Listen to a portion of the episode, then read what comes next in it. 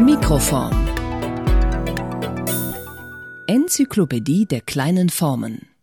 Florian Fuchs spricht heute über die Devise.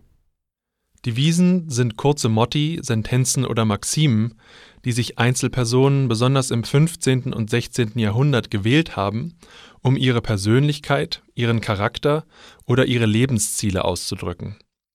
Oft sind sie mit einem Bild oder Symbol kombiniert, das den Spruch einprägsamer oder verständlicher machen sollte. Sie finden sich auf Porträts der jeweiligen Person, aber auch auf ihren Gebäuden, Gegenständen oder Kleidern. Die folgende persönliche Devise ist also ein Fundstück in gleich zweifacher Hinsicht. Sie ist es nicht nur, weil ich sie hier präsentiere, sondern sie findet sich auch tatsächlich nur auf einem ganz bestimmten Gegenstand einer Privatperson. Fundstück. Die Devise besteht aus 5 kurzen Worten in französischer Sprache. Sie lautet Je hais ce que mord. Wörtlich übersetzt heißt das: Ich hasse das, was beißt. Was macht diesen Spruch nun aber zu einer persönlichen Devise? Zunächst einmal der Ort, an dem sie sich befindet. Geschrieben steht dieser kurze Spruch am unteren Rand eines äußerst naturalistischen Porträts, das um das Jahr 1440 herum in Belgien entstanden ist und von Rogier van der Weyden stammt. Das Brustbild zeigt den Kopf und den halben Oberkörper eines Mannes um die 30, den man als Guillaume Fillastre identifiziert hat. Er trägt eine dunkelgraue Kopfbedeckung, die in der Zeit typisch ist für akademische Doktoren. Dazu trägt er einen einfachen schwarzen Talar, dessen helles Futter an Ärmeln und Stehkragen hervorschaut. Das Porträt sitzt in einem Rahmen, der einen engen, fast schon kompositorischen Bezug zum Bild hält. Denn unter dem Porträt, auf dem goldenen Grund des Rahmens, steht nun die Spruchdevise Je hais ce que mord geschrieben. Der Rahmen ist sehr wahrscheinlich zusammen mit dem Porträt entstanden. Er gehört also zum Ensemble des Bildes und macht so einen wichtigen Bestandteil und Aspekt des Porträts aus. Und damit ist auch die Devise gewissermaßen als Teil der Ummalung des Porträts konzipiert. Sie steht als Schrift zwischen uns und dem jungen Mann, so als würde sie ihn uns geradezu vorstellen. Zugleich aber ist nicht deutlich, wer da mittels der Devise zum Betrachter spricht, der Porträtierte oder die Devise. Bezieht sich das Ich auf den abgebildeten jungen Mann, der zu uns sagt, er hasse das, was beißt? Aufschluss darüber gewährt die Rückseite des Porträts. Wendet man sich ihr zu, findet man ein weiteres naturalistisches Bild und ein zweites Mal die Devise. Erst über diesen Umweg über die Rückseite wird die Devise zur persönlichen Devise. Die rückseitige Abbildung dient ganz der Erklärung der Bedeutung der Devise. Im gleichen Format wie das Brustbild präsentiert die Rückseite einen Stechpalmenzweig. Seine Zweige winden sich über die Bildtafel nach oben und wie das Porträt füllen sie das Format fast vollständig aus.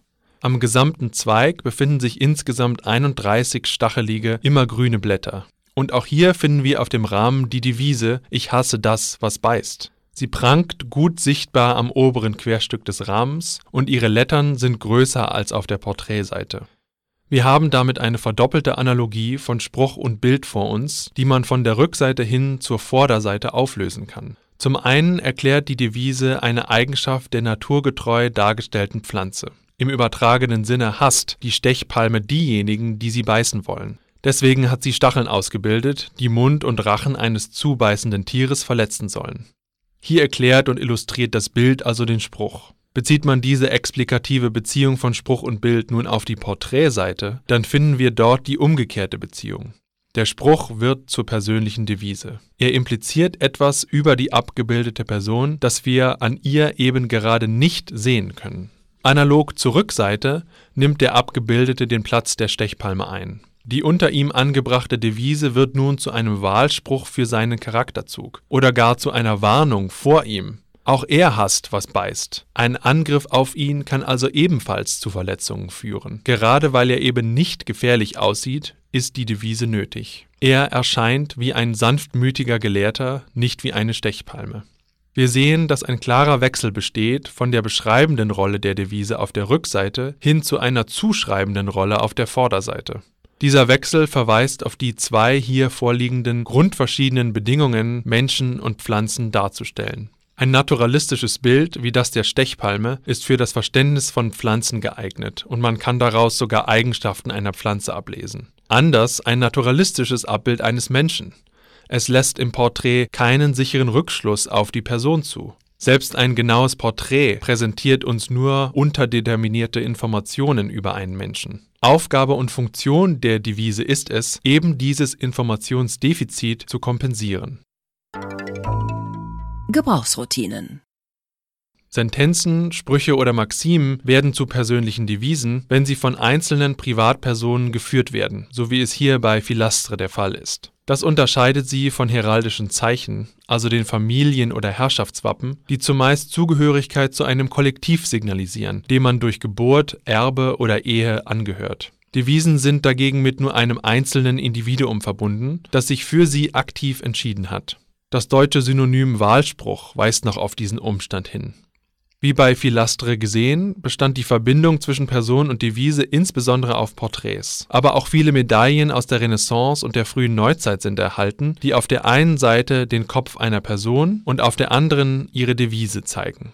Devisen waren aber nicht nur in solch hoher und kostspieliger Kunst präsent. Ihre Verbreitung auf Gebrauchsgegenständen des Alltagslebens muss sogar weit größer gewesen sein. Nur selten sind sie erhalten, doch wissen wir, dass sich persönliche Devisen beispielsweise auf Kleidern und Rüstungen fanden, aber auch über Türeingängen und an Fassaden, auf Hutnadeln, Waffen oder Amuletten. Immer haben die Devisen eine ganz bestimmte Stellung. Sie positionieren sich genau an der Schwelle zwischen Privatheit und Öffentlichkeit. Bei Privatporträts, wie in unserem Beispiel, markiert der Rahmen diese Schwelle. Persönliche Devisen ziehen geradezu die Grenze zwischen dem Raum des Privaten und dem Raum der Öffentlichkeit. Deswegen sind Devisen auch Phänomen einer höfischen und später urbanen Kultur. Im Dorf, wo jeder jeden kennt, wären sie überflüssig.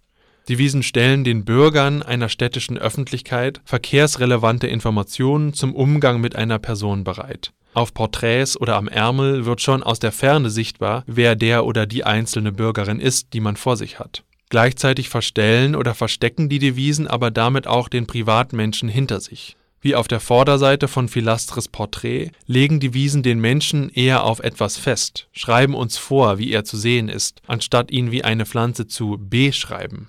Devisen sollen nichts wiedergeben oder repräsentieren. Sie erzeugen daher nicht nur eine Vorstellung der Person, sondern zwangsläufig auch eine Verstellung. Sie sind keine Namensschilder oder Hoheitswappen, bei denen jeweils klar wäre, welcher Familie, Stand und Stellung jemand angehört.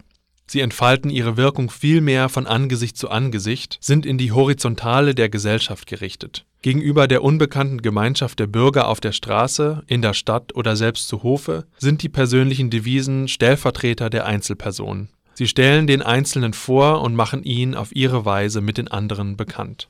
Das bringt uns zum Problem der Identität. Denn ein solch persönlicher Gebrauch von Devisen bedeutet weiterhin, dass das Gesicht des Einzelnen keinen Vorrang vor der Devise haben kann.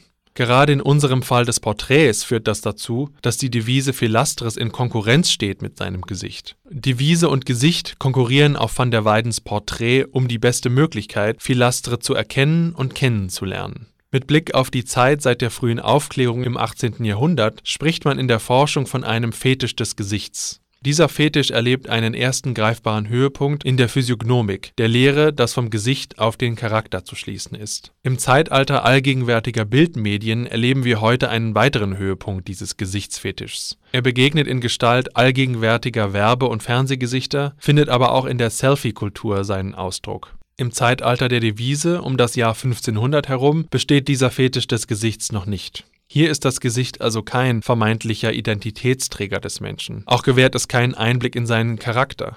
Dieser Umstand der Devise wird auch dadurch markiert, dass man das deutsche Wort Leibspruch für das lateinische Devise benutzt hat. Einerseits gibt es Zeichen, die der Leib selbst hervorbringt, etwa Gesichtszüge oder Körperhaltungen. Andererseits aber gibt es genauso Zeichen, die auf dem Leib, zum Beispiel an der Kleidung oder auf Accessoires am Körper stehen können. Die einen sind nicht unbedingt den anderen vorzuziehen und nicht unbedingt wahrer. Deswegen können Leibsprüche an die Stelle des Körpers oder der Körperzeichen treten, etwa wenn eine Person selbst abwesend ist. Die Doppelseitigkeit des Porträts Fillastres, die um 1500 bei weitem keinen Einzelfall darstellt, ist vielsagend. Weder der Anblick noch die Devise haben ein Vorrecht darauf, die Individualität der Person zu bestimmen. Eine Devise funktioniert damit wie ein Filter. Indem sie präsentiert wird, filtert das Individuum etwa missliebige Erwartungen seiner sozialen Umwelt aus dem Umgang mit ihr heraus. Zugleich verstärkt sie dadurch andere von ihm erwünschte Erwartungen. Ich hasse das, was beißt, kann also etwa hervorheben, ich bin aggressiv oder viel eher, auf Aggressionen reagiere ich bissig. Wenn du mich unvorsichtig anfasst, steche ich zurück. Bist du vorsichtig, bin ich glatt, also sei gewarnt. Darüber hinaus kann es auch heißen, dass ich eigentlich zu sehr für meine Milde und Sanftmütigkeit bekannt bin, weswegen ich dich warne. Verschätz dich nicht, nur weil ich so sanft aussehe. Heute würde wohl niemand dem Gesicht des Mannes auf van der Weydens Bild potenzielle Wehrhaftigkeit zusprechen. Wenn er aggressiv aussehen wollte, hätte er sich doch gleich in aggressiver Pose porträtieren lassen sollen. Dieser Einwand wäre uns heute sehr einleuchtend. Er überspielt allerdings eine wichtige Differenz, die zu Zeiten der Devise herrscht. Die Differenz zwischen Individuum und Abbild. Gerade deshalb aber gibt uns ein solch anachronistischer Einwand einen wichtigen Hinweis. Die Differenz zwischen Person und Abbild erzeugte im Spätmittelalter gerade den Ort, an dem sich die persönliche Devise angesiedelt hat. Genau deswegen gruppieren die Porträts um 1500 so oft Spruch- und Bilddevisen um das Bild der Person herum.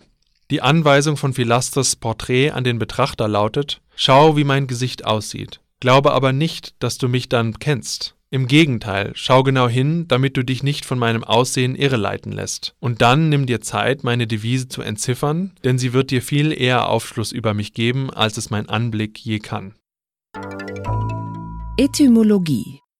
Das Wort Devise, im Englischen Device, hat diese filternde Gebrauchsroutine schon in seiner Etymologie eingeschrieben.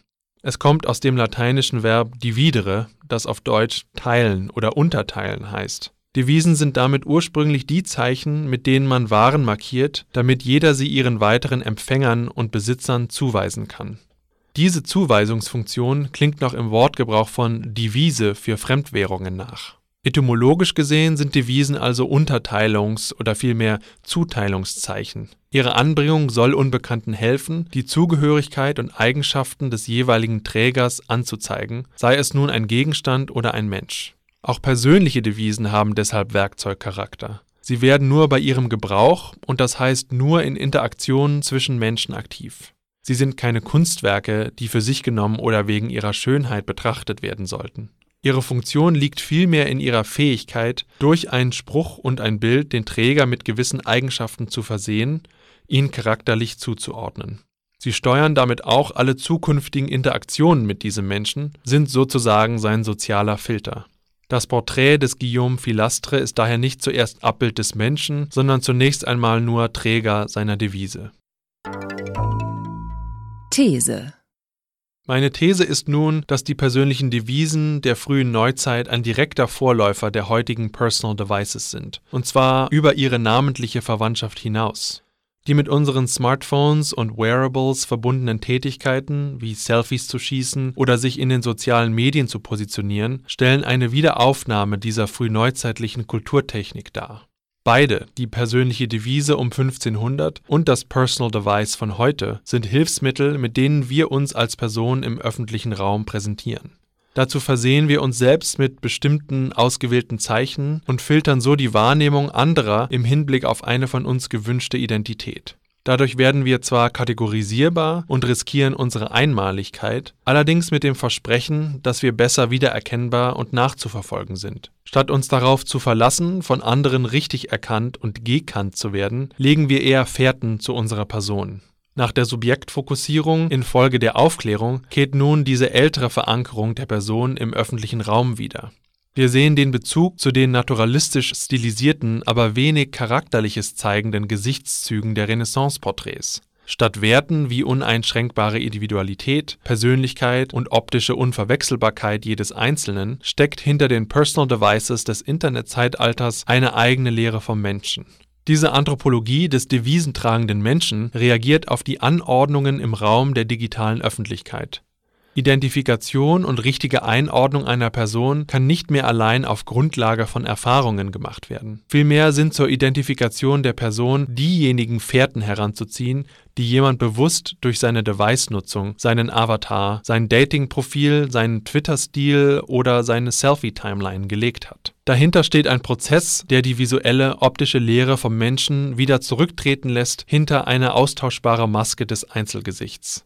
Man wird nicht zur Person, weil man mit sich selbst identisch ist. Vielmehr kreiert man seine Identität über Fährten, die man mittels des Personal Device erzeugt. Eine einfache Gegenprüfung dieser These suggeriert bereits, dass sie stimmen könnte. Wer heute ohne Personal Device ist, ohne das aktuelle Profilbild, ohne den passenden Feed, der ist in einem immer größeren Teil der neuen Öffentlichkeit faktisch nicht existent und zunehmend entmachtet. Zugleich gibt es bereits millionenfach Personal Devices, Feeds und persönliche Profile von vermeintlichen Personen, denen gar keine realen Menschen zugeordnet werden können. Personen werden hier mittels der Identitätswerkzeuge der Devices nur simuliert. Die vorstellende und verstellende Funktion der Personal Devices kann in dieser neuen Öffentlichkeit faktisch kaum noch hinterfragt werden. Für immer weniger Personen macht die Frage noch Sinn, wer man ohne Device überhaupt sei. Wir dürfen also einer weiteren Renaissance der Devisen entgegensehen. Florian Fuchs ist Lecturer am German Department der Princeton University. Redaktion und Schnitt: Steffen Bodenmüller und Florenz Gilly. Mikroform, der Podcast des Graduiertenkollegs. Literatur und Wissensgeschichte kleiner Formen.